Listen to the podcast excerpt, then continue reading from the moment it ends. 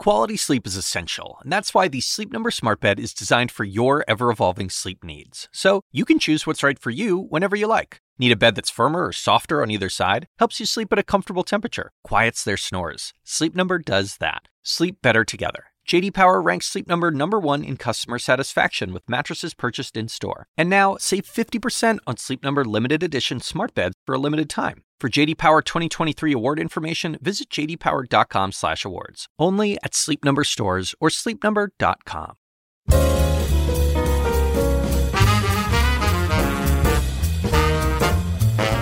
And now, from the University of Chicago Institute of Politics and CNN, The Axe Files, with your host, David Axelrod.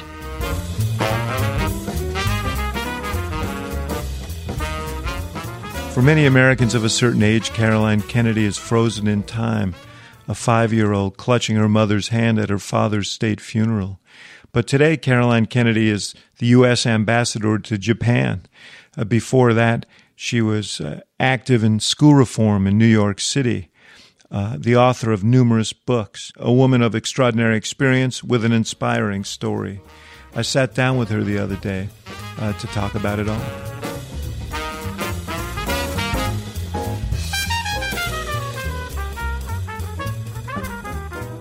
Ambassador Caroline Kennedy, I want to greet you with your appropriate salutation. I know you demand that wherever Um, you go. It's Your Excellency um, and Plenipotentiary. oh, it is? Yes, it is. Who can say that? well, not Do you me, get that on your business card? Yes. yes. Um, good to see you. Thank you for, for being here. You once told me that there are people of a certain generation who still think of you as a little girl in plaid skirt and patent leather shoes. Um, and of course, that's true. I, I mean, you're emblazoned in people's consciousness that way. What do you remember about those times and growing up in a really unusual environment in the White House as a little girl? Well, I, um, I, of course, you know, was really young. I was about three when um, my father um, became president, and about six um, when we left. And um, so, so uh, my memories are what, of what was important to me. And so, um, I had hamsters, and um, they escaped. And I, when I've been back to the White House since, I remember like really vividly when I get out of the elevator, um, exactly where they all were. And I remember going over and getting candy in the office, and um, you know, visiting my father. Um, and that was always a big treat. You had like a menagerie over there. Didn't Yeah, you? we had everything. We had, um, and but he was allergic and my brother was allergic, so we couldn't have. Um, so a lot of them weren't. You know, I didn't get to sleep with all my animals, but um, they were around. Uh, we had the puppy of the um, Russian dog that went into space. That my mother had um, sat next to Khrushchev once and was asking all about this dog, and then he sent her a puppy, and um, my father went crazy. It's like, you know, what do you think you're doing? You can't have a, you know, Khrushchev is just using you, and um, the problem. And the dog uh, used to. He said that to you or your mom? to my mother when this dog arrived. What 'Cause is- that'd be a what is tough this message dog? for, Where like, a did this come from? Exactly. Except for it bit everyone, and so then it disappeared. But I see. so I remember a lot of things like that. I don't remember high level diplomacy, but I do remember crawling under the desk, and I discovered that, and um, that was my special hiding place. They uh, that desk is still there. That's the desk that President Obama uses. I know, and he actually, when I first visited him in the office, he wanted, you know, he got down there to look at the special hiding place. So, so it was really a great moment for me. Um, how, you know, I, I lost my dad suddenly when I was 19 years old. You lost your dad when you were just shy of six. Um, how vivid are you? I fight all the time to hold on to my memories, which are, you know, fading over time. How how vivid are your memories of, of your dad? Uh, well, I do remember like a lot of the, some of the special the stories that he told me, the bedtime stories and things like that. Um, but I think for me, really, it was um, he lived on so powerfully in other people, and so it all sort of blurred in a way um, during my childhood and growing up. And I did have uh, so many um, extended family members who really kind of carried on that and. Uh, so he was sort of very much a presence, um, and people really spoke all the time to me about him. Uh, so I think it's always been hard to remember some of the distinct things. But I, I do have visual images of you know him getting dressed in the morning, or things that I know that I was the only one. Uh, to see, or the bedtime stories, as I said. And so those I know are mine. Um, and then a lot of other things are sort of uh, composite pictures of, of our entire life. And um, y- your mom was so young when she came to the White House and when she left the White House. Um, you know, and she's really an iconic figure in, in, in people's memories. You said in an interview uh, around the release of her tapes the, a few years ago that people think they know her, but they really didn't know her. Uh, talk about talk about her. Uh, well, I think one of the things that always struck me, and when I listened to those tapes that came back so powerfully, was, um, her, you know, her image is so familiar uh, to people, and like you say, she's an iconic uh, figure, both as First Lady and then as sort of Jackie O, and um, and the beginning of really what was the celebrity age. Um, but I think um, she was someone who uh, read constantly, who was intellectually incredibly curious, and I think a real partner for my father in that way, um, who had a deep uh, knowledge and love of history. And I think uh, growing up, that was something that she really shared. She obviously, uh, I mean, I think if you're a parent and you really enjoy something, you do it with your children, you know, they usually enjoy it too. And so for her, that was you know, reading, that was going to museums, that was being outdoors. But um, so I think that she was a much more, and I think that that her intellectual gifts as well as her very strong sense of self gave her the strength to um, navigate, you know, the life that she that she had, which she, um, I think, her time in the White House was something that she um, was incredibly proud of, and um, but I think it's to her great I mean, I really admire the way that she built a new life for herself around us and then later um, working. Um, she really had a serious career as a editor mm-hmm. for almost 20 years. A book editor. Yeah. Yeah. You know, um, in when you're, we should point, we should say that the, the, the tapes were tapes that she did with Arthur Schlesinger uh, uh, in, I guess, 1964. Right. She um, taped um, a series of six or seven interviews. Um, Arthur Schlesinger and um, and the people around my father had, had came up with this. I think it was it was a new, fairly new idea then, quite common now, of really capturing uh, people's impressions while they were fresh as as really being an important part of the historical record. So she agreed to tape uh, her recollections of life in the White House um, shortly after she moved out, after my father's death, and um, as long as they were sealed uh, for 50 years or for her lifetime. And so um, on the 50th anniversary of his death, we decided to, to release them because there were still enough people alive who really were lived those times, and so they would really find them interesting. So the interviews, I think, really kind of add a, a depth um, to her image because she never did any other interviews, which is right. kind of hard to imagine in this day and age that the First Lady, I mean, she did some as First Lady, but they were very, um, you know, kind of professional, I would say. Yeah, well, about the White House decor and things like that. Right. That was what was so stunning about the tapes because she had very uh, deep. Uh, uh, observations and sometimes sharp observations about all the historical figures of the time. She called uh, de, de, Gaulle, President de Gaulle of France, a, a nar- you know a narcissist, and uh, you know she had she had very strong opinions, and those were not expressed when she was uh, in the White House, but she clearly held them. This was right at right. at that right. time. Yeah, you couldn't really fool her. Yeah. she had a great sense of humor, and I think she was very observant about people, and I think that's obviously one of the things that gets you through uh, tough times. And she was, I think, you know, obviously, uh, I think, an incredibly protective and devoted mother, and I think she really had a strong sense of what was important um, in raising children and protecting us. And so um, I admire that.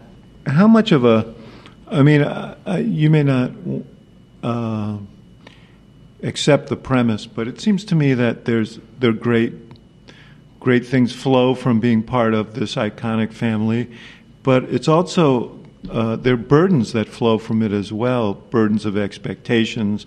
But do you did how much did you live with that? You said your mother impressed on you the um, the responsibilities of of who you were, but that's a lot for a, a young person to carry around with you. Well, I don't. I think I was really lucky because I think the adults in my family really taught by example, and they were always a lot of fun. So it wasn't as if she sat us down and gave us lectures. It was just the way she behaved. You know, the way she uh, lived her own life. I think she was very determined to, um, or not determined, but she just was the kind of person that had strong interests, strong values, um, and you know realized the need to build a life for herself and her children. And so um, and also a great sense of humor. And a great sense of humor. Which is obvious in those tapes. And some very, you know, very close friends, and, and I think really was understood and felt very, um, it, you know, was was embedded in our extended family. So I think I got the best of, of all of that. I got, I was part of my uh, my family was just me, my mother, and my brother, um, but we had this incredible extended family that was uh, just a source of fun and loyalty, and I think protected all of us from some of the outside pressures, even though there were a lot of pressures and and uh, within the family of of all these kids trying to grow up at once. Um, at some point early in your uh, adult life, you had a flirtation with journalism. It's such a flirtatious undertaking. why did you? Why your mom had started as a news photographer? Right. I guess that's how maybe she met your dad. Yeah, yeah. She um, well, um, I don't think it's how they met, but she, he did appear in her column, in the inquiring photographer column. Uh-huh. Um, but I think if you grow up around, you know, the issues and people who are talking about politics and and what's going on in the world, certainly it's there's a you know as as you embody a, a really close. Uh, connection between politics and journalism, and I think um, I never saw politics really as something for me, but um, but I think I was always interested in the issues. So, um, but then I, I thought that actually it was it wasn't really it would be it was hard for me so i i thought i mean i like to write and i thought the books was a better way to go hard for you because of you, there was a there was an anecdote somewhere about you you were an intern at the New York Daily News or something and uh, or was it at the Times? I was at the Daily no, uh, Daily News, Daily and you went out to get coffee or something for some editors or report, and you came. By the time you came back, there was some someone had moved a photo on the on the wire of you at the Bagel Nosh picking up. Oh, uh, I see. I don't even remember that, Yeah. but I did. I it was it was a great summer um, to be an intern at the Daily News, um, a copy boy, excuse me, Yeah. at the Daily News. What- um, so there was a lot going on in New York City politics. It was a blackout. Uh, the Son of Sam was happening, so I Yeah. got to do a lot of real. Uh, city stuff, and I and that was great, and I loved it. when you were out there, though, did did did it get in your way that? Well, I was a copy boy, so out there wasn't really part of my job. Out there was a coffee at the Bagel Out there was yeah, a coffee at the bagel. so most of it happened in the to- newsroom. yeah, Yeah, which is a cool place to be. yeah, it was great. Jimmy Breslin, Pete Hamill both had columns. It was like a real Two New York City immortal Yeah, New York yeah. columnists. So that was great. Yeah, Jimmy Breslin. I mean, his his uh, coverage of the Son of Sam murders was legendary. Yeah, it was. So I got to go out a couple of times on uh, things then, but um, it was yeah. I learned a, t- a ton, and um, it was a great experience. Uh, but you, but but what made you decide that you uh, wouldn't be? Didn't a, want to work in the yeah. Daily News. Uh, I think I, I was a sophomore in college, so it was I don't know. I just you know one thing led to another. Something else came along, but I think I, you know, the books that I worked on after really were pr- primarily journalistic. Uh, so so I could see not not every day maybe, but I I mean writing and thinking are obviously something that I do a lot. So. Um, So you found so, a way so to it a was channel valuable. for. it. Yeah. Uh, I'm, we're going to take a short break for a word from our sponsor. and We'll be right back with Caroline Kennedy. Back with, with Caroline Kennedy. You know, one thing I wanted to ask you, uh, just looking back, you, you've studied and read a lot of materials, including you. You you were involved in the project releasing your father's tapes as well, um, uh, in which some of the major issues of the time were discussed. Uh, the Cuban Missile Crisis, in particular, there was a riveting exhibit at the Kennedy library uh, of those tapes and the really fraught discussions around what to do in Cuba. Having served in the White House, I found those really, really uh, interesting. What did you learn about? What did you learn about your dad in all the sort of reporting that you've done over the years in sort of curating his materials? Uh, what did you learn about him as a president?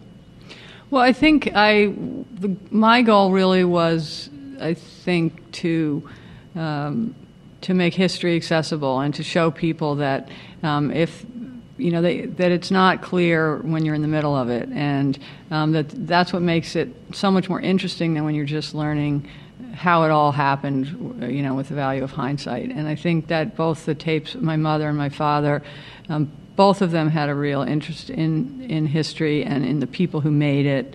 Uh, and I think the idea that they were people who were making history was something that um, that they really, you know, both of them were incredibly patriotic, and that was really a thrilling, I think, accomplishment. But part, so, part of what history is, though, is it brings people to life. Right. Uh, as as people. As people. As people. So what what what did you take away that you didn't know as a five year old uh, about your about your father? Um, well, I, I, it's hard. I would, none of that was new to me when I was doing it, so I can't really. It's not the same as if I, you know, read about uh, President Obama making a decision. And so, um, but I think the sense that you're in there and you're, uh, and these people are just making decisions, and that you, as a as a younger person or a, a reader, could could be one of those people, I think, is, is the point. Nobody knows how it's going to turn out. So, obviously, with the Cuban Missile Crisis, I think, you know, as many, many books and all have, have said, um, you know, he, he really guided that, um, and I think he was motivated by a real skepticism of the military. By Which he earned earlier uh, in the Bay of in the Pigs. Bay of Pigs, and I think having served in the war um, in the Pacific, and so I think uh, you know just his leadership is something that obviously that I'm you know as his child incredibly proud of. Uh, and I think some of those qualities obviously are things that I've grown up valuing. And so when um, when President Obama came uh, along, it was it was something that that we all thought was um, here was somebody who could be that kind of leader, who could, who had the, you know, the analytic ability, the intellectual depth, the um, the humanity, uh, the steadiness, the temperament, the judgment to to approach whatever came his way, you know, with the same kind of.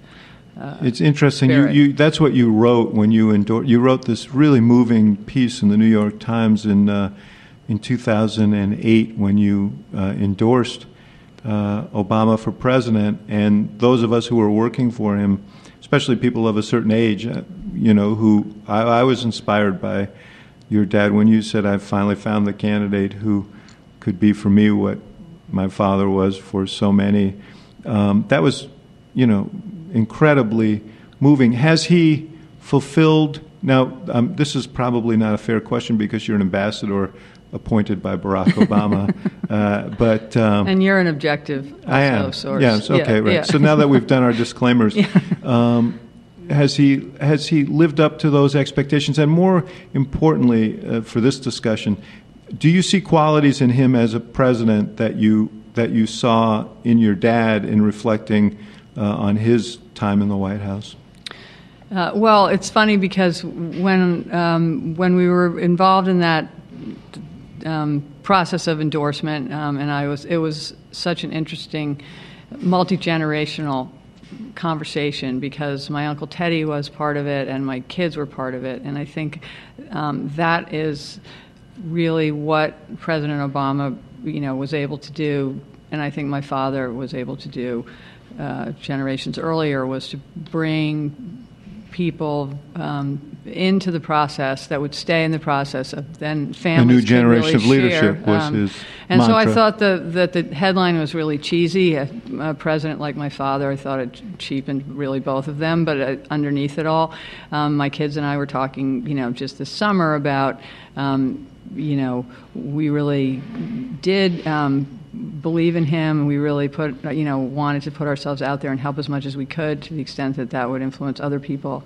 um, and you know what a spectacular job he's done and how you know proud we are um, of you know of, forget about him how proud we are of ourselves for um, for for recon, you know Yeah, congratulations. for, yeah being part of something so incredible and really historic You know, when I listened to those tapes of the Cuban Missile Crisis, uh, crisis discussions, and I heard your dad uh, and his uh, conversations with, like Curtis LeMay, Right. who was the Air Force Chief of Staff and was very militant and wanted to to nuke everyone Right. Uh, and the, the, the calm with which uh, your father had these discussions and the sort of rational rationality he imposed on those discussions reminded me of some of the discussions, not to impugn any about, there, there was no Curtis LeMay in the room, Right. but there were military people in the room when some very fraught decisions were being made. And uh, President Obama asked some very um, very precise questions, very rational questions about outcomes and what the next three moves would Right. be if if if we took certain actions. And so when I listened to those tapes, I thought, my goodness, they they were kind of the same personality type, you know. Um, so that's why I was asking. Did did that has that struck you in your interactions with this president? Um, well, you would know better because I, I haven't been in sort of those You're an ambassador of for crying out moments. Um, but yes, I think so. And obviously, I wasn't. Um, but I think that uh, certainly around the world, and I, I can speak to that uh, really just currently, um, President Obama has elevated the stature of the U.S. and is really an international president. And I think that was one of the great contributions that my father made too was kind of a coming of age of the U.S. in television and all those things together uh, in a historical moment, and and um, and I think that President Obama has done the same thing again for restoring you know our position, credibility, the idea that millions of people around the world still do look to the United States as the indispensable nation, and so um, that comes, I think, when you people are tested by the presidency, you really do get a sense of who they are, even if you're not in the room while they're making this sort of most critical decisions. And I think his his uh, you know commitment and internationalism has is certainly, and his judgment is something that's come through in multiple tough decisions that he's made. You know, Newt Minow, who you know well, was Mm-hmm. in your father's administration as uh, probably the most famous chairman of the FCC Right. ever. Did the That's vast not saying a, a lot, but yes, okay, all right. But come on, I'm trying to. No, no, but he. But he's great. He he is great. A brilliant guy and a wonderful raconteur and a very devoted um, alum alumnus of of your father's administration. He was a big supporter and mentor of Barack Obama. Mm-hmm. Has been. And uh, had, drew the same conclusion I did, which is that if you were to pick a president who Obama most reflects, it would probably be it would probably be your father. Um, let me return to your life for a second. Your favorite subject. um, you went to law school. Um, uh, you took a break and you went to law school. Uh, what, why did you go to law school, and what, what did you? Uh, where did that lead you? Uh, I went to law school because I really everyone I knew went to law school, and um, and I really I was working uh, in a museum, and I think that surprisingly, both of those things complement each other, and and I think help has helped me understand sort of what's important, um, both the human side of it as well as the kind of legal and intellectual side. Well, explain that to me. How, how does Um, how you know, I think too often in, in government or politics, people only look at the regulatory or the legal side. And, and I remember Secretary Kerry saying to us that, you know, to my son, and uh, you really ought to study religion, you really ought to study myth, you ought to study art, you ought to study humanities if you really want to understand the world and what makes the conflicts happen and what makes people, you know, what people care about. And I think that, uh, so I think that my early time working in a museum uh, really actually gave me a much better understanding of of cultures of peoples. And and I think the main challenge that we have today is how do we all get along and solve the problems of you know this globalized world or in New York City a, a multicultural diverse society. And I think uh, you need both. Um, you need an understanding of people's culture and heritage as well as sort of the framework in which we're all operating. So it was a good decision for me. I'd never practiced law, but I did write two books on it. the you Constitution. It. Yeah. yeah. You wrote a book about the Bill of Rights. And um, about the right to privacy, Yeah. which started out with a case here in Chicago about the police. Is that right? Matter of fact, yes. What was that? What case was that? Um, well, we, we don't. It was um, it was a Fourth Amendment case where the police were, you know, strip searching uh, people for minor violations. So um, it's something that's been, you know, again, these issues never really go away, Yeah. and it's something that um, has come back with with too too much frequency and, and not well implemented. No, I mean I, I've said often here that I the first column I ever wrote 43 years ago was about police community relations, police brutality in Chicago, um, and these issues are the same issues we're dealing with today, except now everybody has cell phones, and so it, there's videotape to accompany. Uh, these debates. What you uh, wh- what did you learn w- about the uh, the Constitution, the Bill of Rights, wh- from the experience of writing about it and, and real life cases in which these the, the, the these words played out?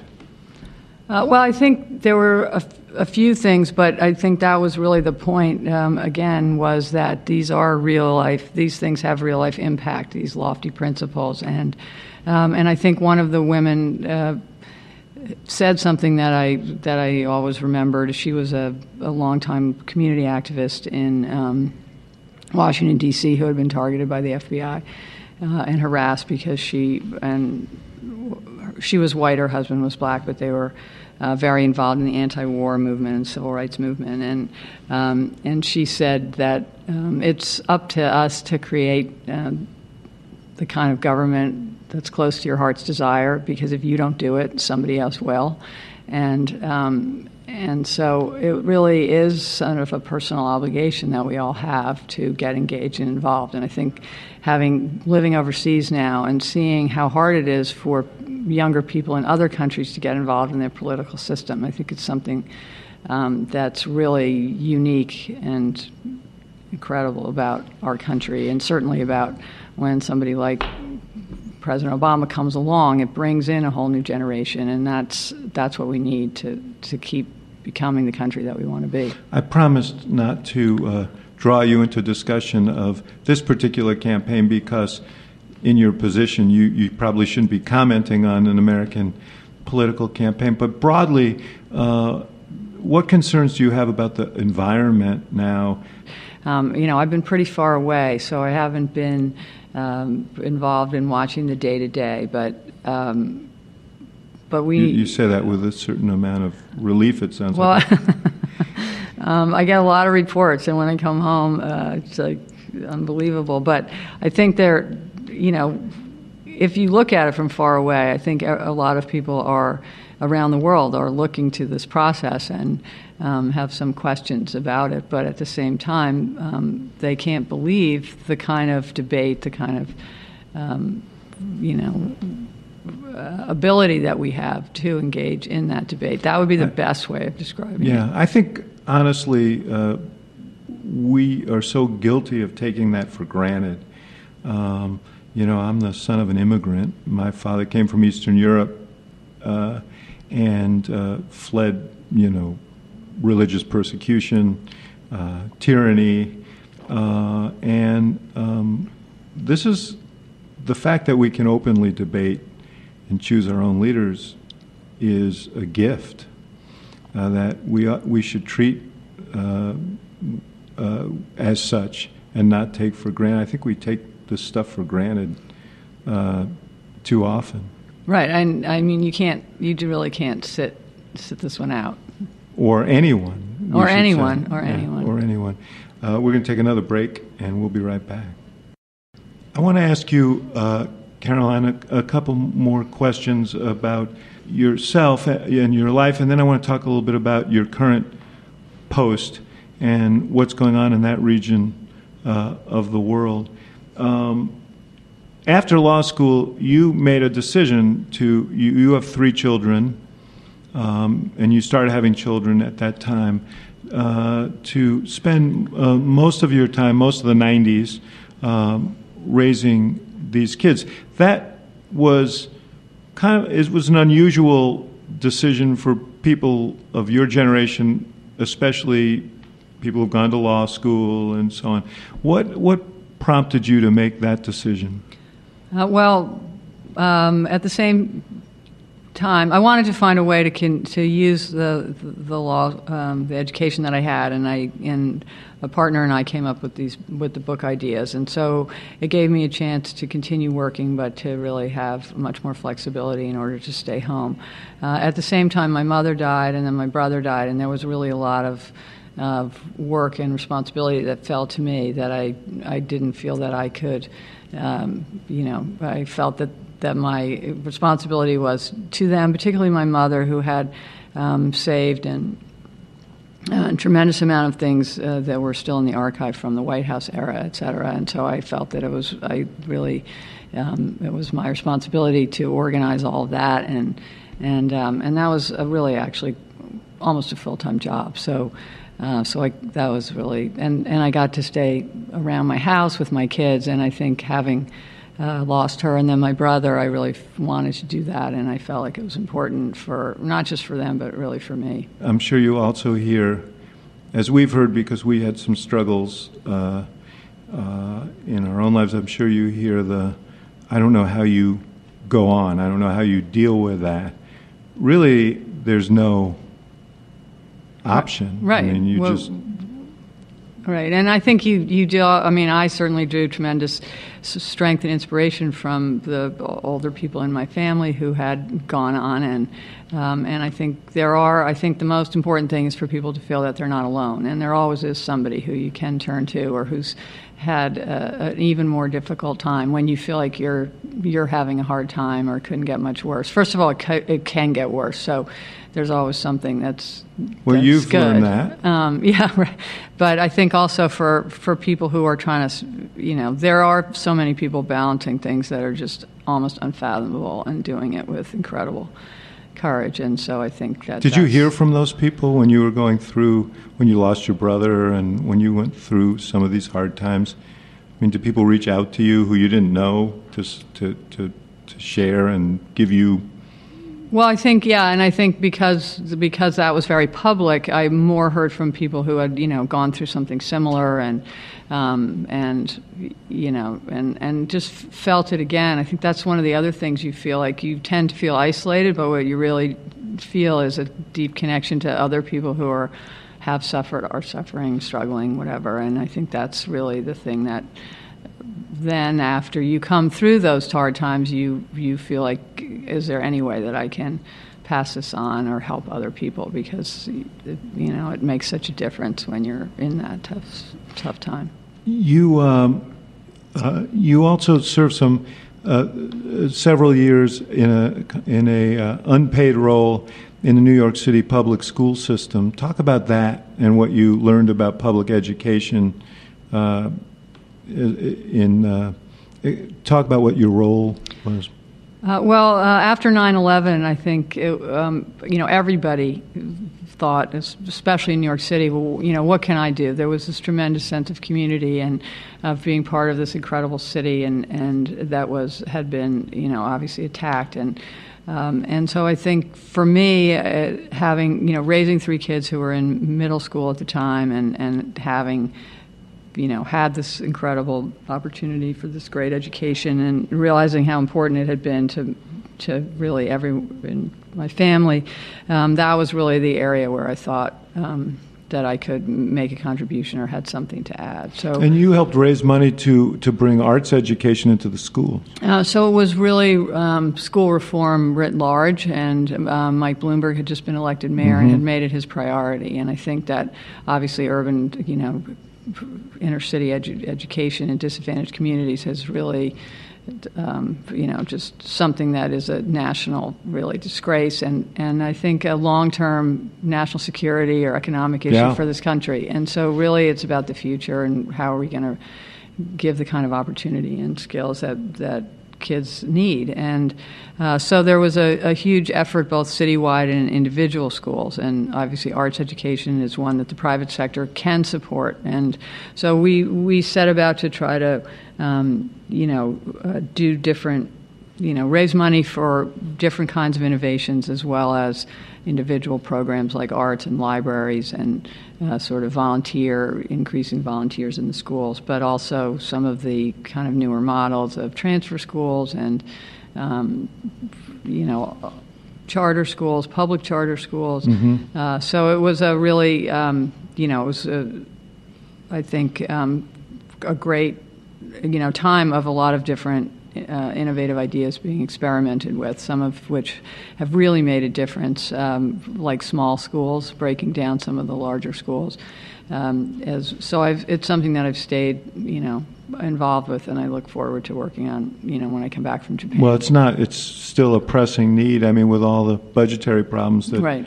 schools are are facing, we're feeling. Yeah, and then demands on teachers and um, and what we really expect of them and, and how hard that job is and how we can support them better as well as um, you know just after school programs and, and how do you how do you and then being in Japan really seeing you know what this world is that these kids are going to have to you know are entering and what do they need to be prepared for that uh, it's it's coming at it from a different angle.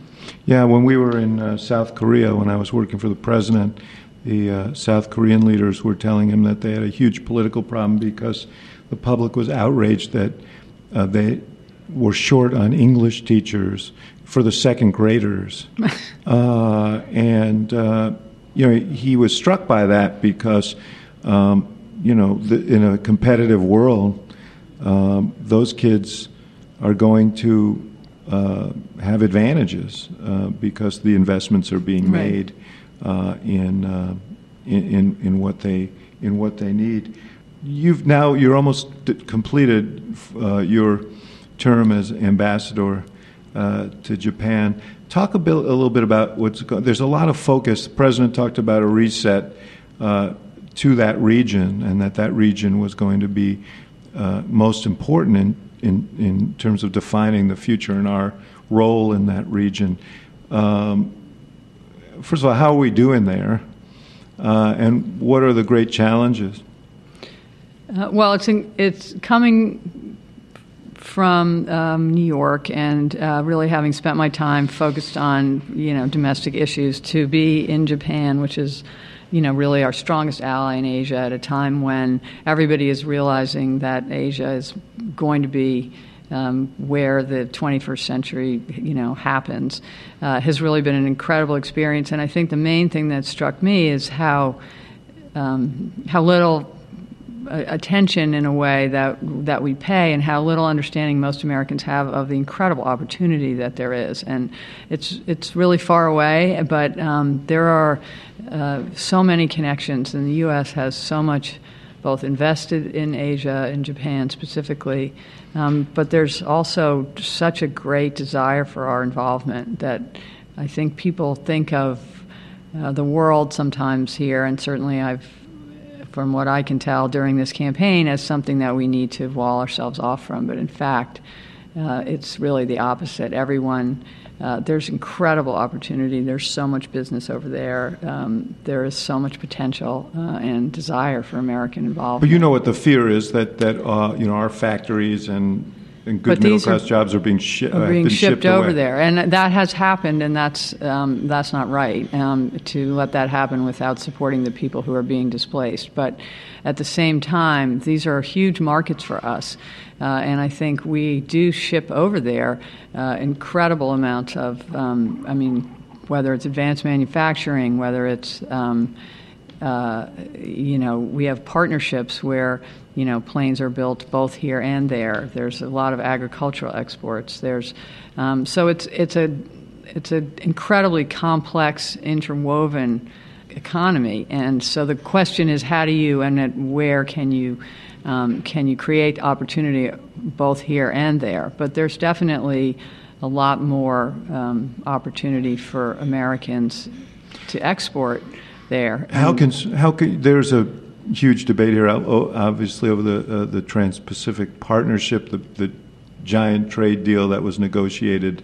Um, how much uh, how how much concern is there uh, in Japan and in the region about what is mounting opposition here and what seems like real difficulty in passing this? Both candidates for president have renounced this uh, renounce this agreement?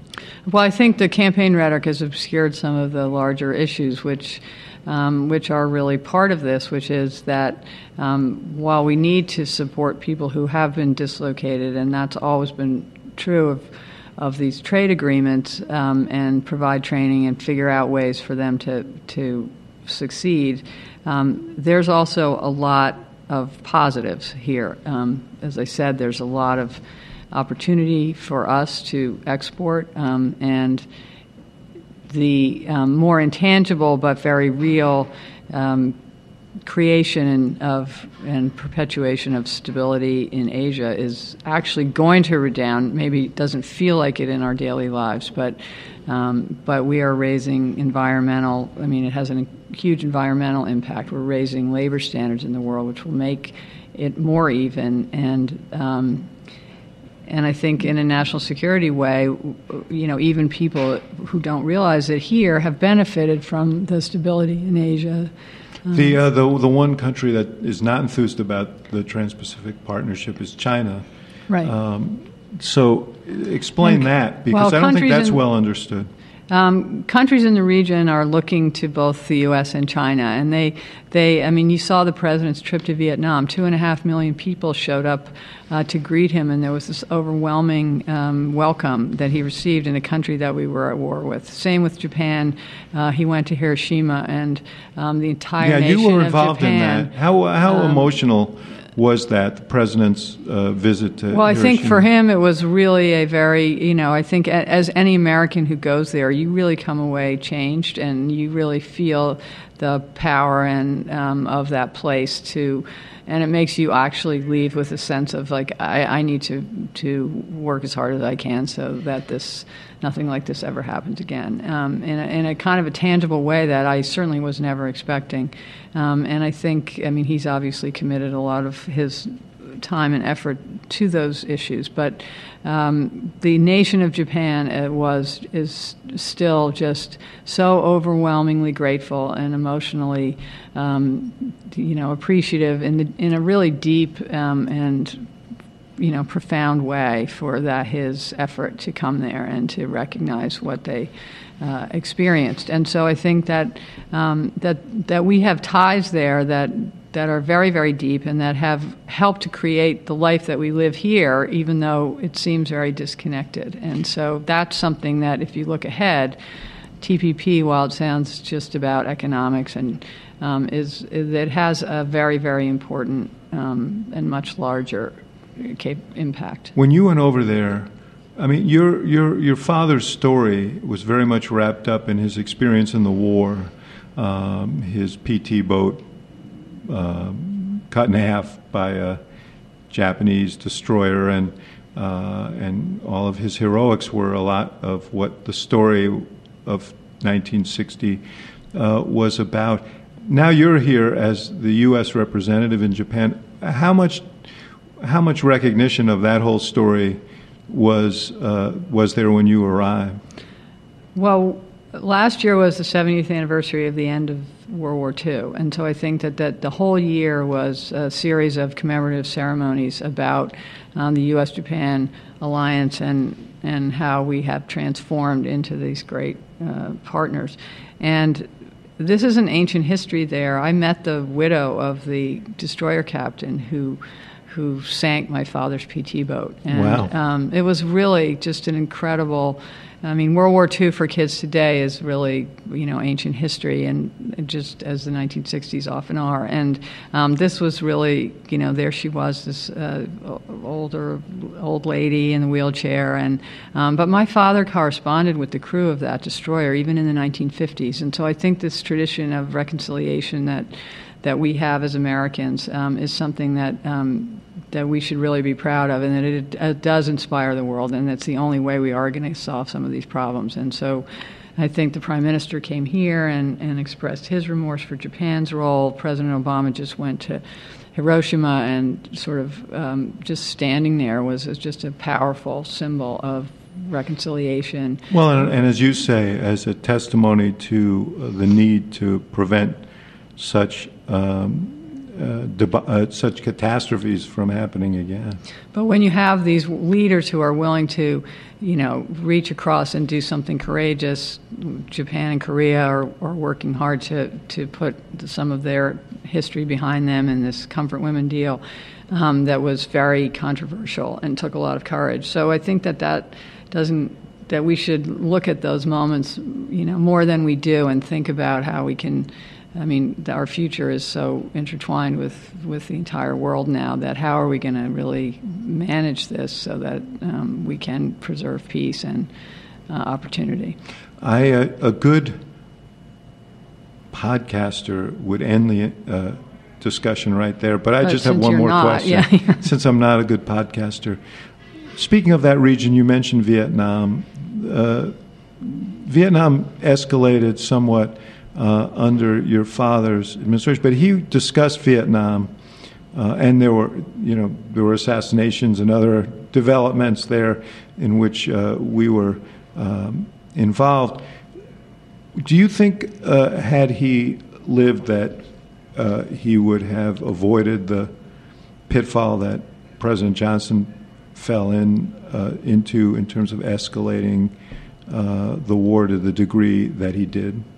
Uh, well, I mean, as you know, there's like, you know, hundreds of, of, of books, and people study this, and it's one of the great, you know, what ifs of history. And um, of course, uh, you know, I would think, and the people closest to him uh, all thought that he would, you know, having served in the war, having fought in the Pacific, um, having traveled to Vietnam as a congressman in the early 1950s, so that's six years after the end of World War II, um, that he would not have escalated it because he. Um, my mother always quoted something that I guess um, General MacArthur had said to him when he came to visit, which was, you know, never get involved in a land war in Asia. And um, I think that he he really understood, um, you know, how difficult it would be. But So had who he got, knows? gotten past the, I mean, he had an election in 1964 with a very sharp-edged opponent potentially coming up, Barry Goldwater.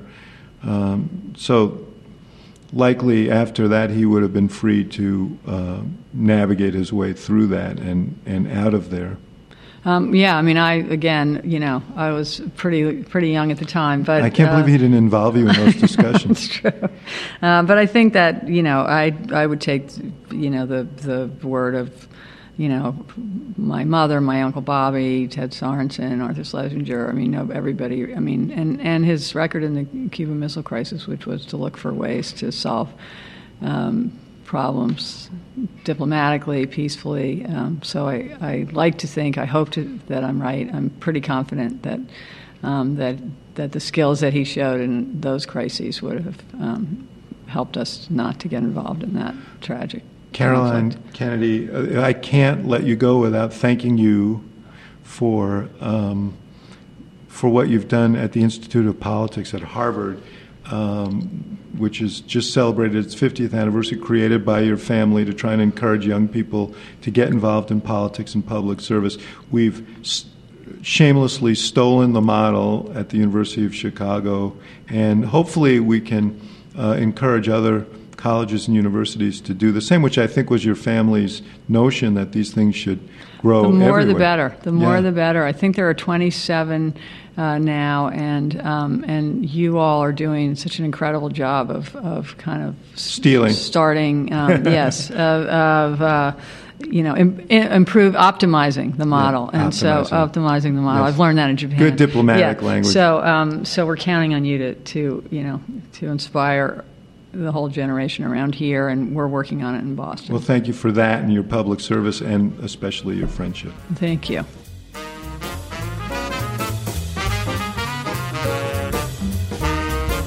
Thank you for listening to The Axe Files, part of the CNN Podcast Network.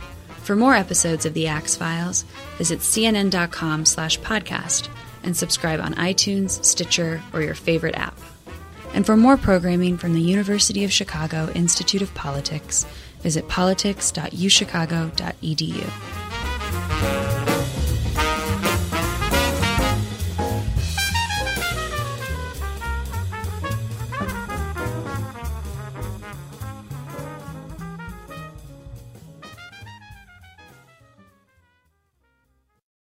Quality sleep is essential, and that's why the Sleep Number Smart Bed is designed for your ever evolving sleep needs. So you can choose what's right for you whenever you like. Need a bed that's firmer or softer on either side? Helps you sleep at a comfortable temperature, quiets their snores. Sleep Number does that. Sleep better together. JD Power ranks Sleep Number number 1 in customer satisfaction with mattresses purchased in-store. And now, save 50% on Sleep Number limited edition smart beds for a limited time. For JD Power 2023 award information, visit jdpower.com/awards. Only at Sleep Number stores or sleepnumber.com.